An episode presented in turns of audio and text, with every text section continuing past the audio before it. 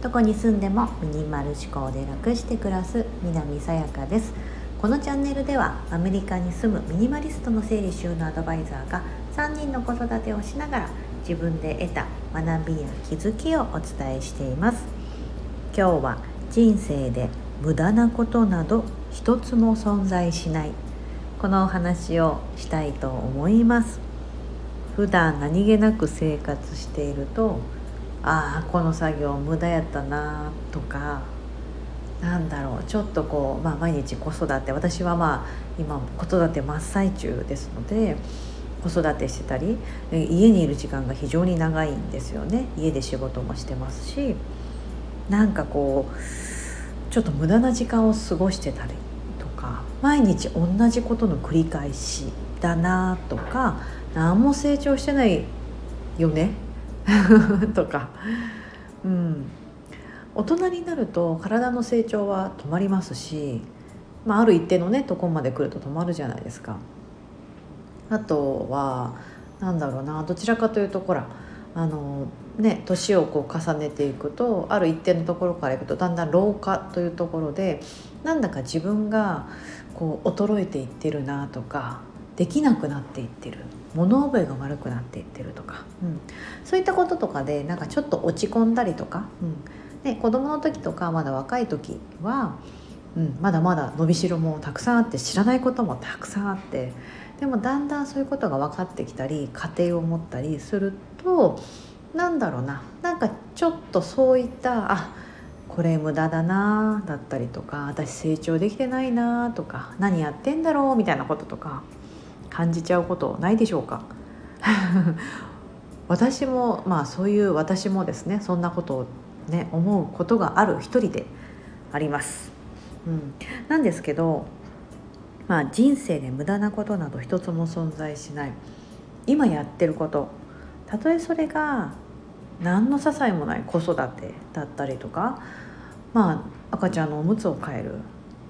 子供にご飯をね食べさせてあげる。料理を作る。掃除する洗濯する家のことする。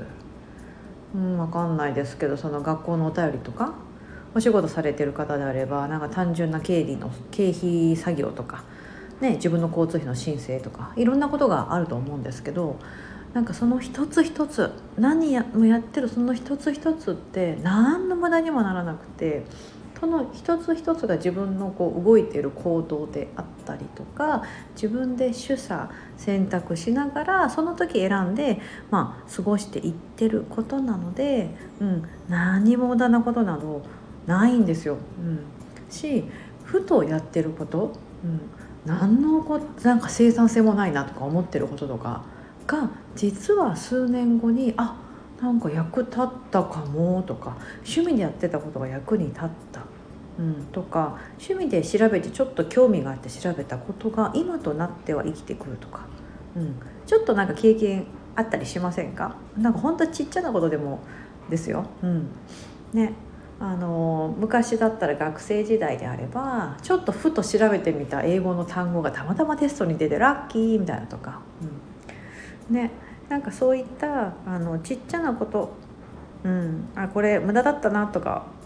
思うこともあるかもしれないんですけどその一つ一つは何も無駄じゃない。うん。しあのこれちょっと引き寄せの法則ねたまに私出してきますけどこれ。嫌なこととかあった時とかうわこれ無駄だなって感じること。っていうのはその引き寄せの法則とかそういうちょっとスピリチュアルな界隈ではですねコントラストこれコントラストって日本語だと対比、うん、対対ねあのそのあれですよね。あの真逆のことって言ったらいいですか、うん、対比コントラストで呼ばれることになってまして、うん、それがあるからこそ例えば悲しいこと嫌なことうわ無駄だなとかそういったことがあるからこそ何かそのいいことがあった時にその喜びが何倍にもなる、うん、毎日が毎日が喜びにあふれていて毎日が生産性にあふれていて完璧な状態だと。ね、それ理想的だとは思うんですけどそうすると何か本当にそのちょっとした幸せとかあった時とかもそれが幸せと感じられないいいことだと感じられない、っていうふうになってしまうのはちょっと想像つきませんか、うん、例えば暖かい地域でしか住んだことがない寒いっていう感覚がその人間としてその寒いなって感じる感覚がない人からすると寒いところからパッてあったかいところに入った時の「はあ」みたいなこう幸せな感じを知らないんですよね。そのうん、なんかほらこう冬とか今ねあの今朝ニューヨークの方もですね雪が積もってましてめっちゃ寒かったんですよ。マイナス今も夜今はこう外マイナス2度とか。っていう世界なんですけどもじゃあその寒いのを知ってるから暖かいお家って幸せだなとか、うん、感じれますよね。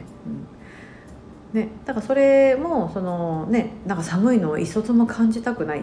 ね、私寒がりだからできればそう思ってますけどじゃあ本当にその状況になって何年も何年も過ごしてるともう寒いってことを忘れてしまって暖かいところにいることが幸せっていうのが感じれなくなってしまう、うん、このコントラストが何一つないっていうのはそれはそれで人生において楽しみがなくなってしまう。うん。なのでその無駄なことあなんか今日無駄かもとか今日つまんないなだったりとか今これ私何のためにやってんだろうとかうん。ね、例えばなんかその嫌なこと例えば分かんないです。その生活するために本当は嫌なんだけどこの仕事続けてるとかあったとしてもなんかそれを無駄だとか嫌だとか思ってると辛くなってきますのでこれがあるからこそ私は人生を楽しめてるんだみたいなこととか、うん、そういうコントラストの中の一つなんだ、うん、っていうふうにこうなんかちょっと自分をですねこう遠目から俯瞰してみるみたいな、うん、ふうにしてみるとうん、あこれやってることも全然無駄なことじゃないなっていうふうに思えてくるんではないかなと思います。まあこれなんだなんだいきなりこんな話だと思うんですけど 最近はなんか今年やってよかったこととかクリスマスの妖精がみたいなことをちょっと配信してたんですがあの前に配信した限りある時間の使い方オリバー・バークマンさんという方が書いた本がありまして英語だと「4000 Weeks」という4,000週間という、まあ、英語だと言われてるその本、まあ、今年の大ベストセラーであるこの世界中でもうすでに翻訳がたくさんされてて日本でもアマゾンとかでも大ベストセラーになってる本。をあの私まだいまだに読んでまして まだ読んでんのかいって話なんですけど、えーと、この本は、まあ、前にもご紹介した通りにうんもう時間にその勝とうと思うなよみたいな、うん、あのほら本の帯とかってあるじゃないですか、うん、その人類に時間に対する勝ち目なしみたいな。なんかそんなコピーライターってあのそそんなことがこうね書かれてキャッチーな言葉が書かれてあったりするんですけど、うん、あのついついつい、うん、ついつい生産性だったりとかの無駄なことをそぎ落として、ね、エッセンシャル思考で そういうことをついつい考えがちですし、うん、そうするようなことが巷には溢れてるというかそういった本も溢れてるしセミナーもあるしみんながそういうなんか配信することは結構そういうことだったりするとは思うんですけど、うん、もちろんそれはそれでいいなと思うんですが改めて私今日ちょっとまた本をこの読んでみてこの本で、まあ、結論から言うと何書かれているかというと初めから最後までもうその時間にその勝とうと思うなよ、うん、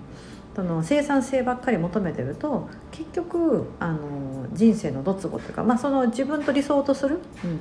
ね、するためにこの夢を追いかけるとかいろいろあると思うんですけど追いかけても追いかけてもそこにはいけないよねみたいなことが書かれてあるんですよね。うん、それをいろんな切り口から書いてあってもうどれもこううなるというかうわもうごもっともみたいな感じの内容なんですよね。うん。まあ、それをこう改めて読んでだからその今という時間をたとえ無駄だなと思うことがあったとしても嬉しいなとか嫌だなとか思ってるその一瞬一瞬っていうのは自分の人生においてすごくすごく大切な瞬間、今こうやって私の配信をここまで聞いていただ今すでにここで9分30秒ぐらい経ってるんですね。この9分30秒ぐらいをここの私の配信に使っていただいた。ありがとうございます。その時間も決して無駄ではないですし、うん、またなんかこうその時間をですねふーんとか、うん、何か取り入れようとか別にそれを取り入れなくても右から左へスルーでもいいと思うんですよ。うん、それは自分が選ぶこと。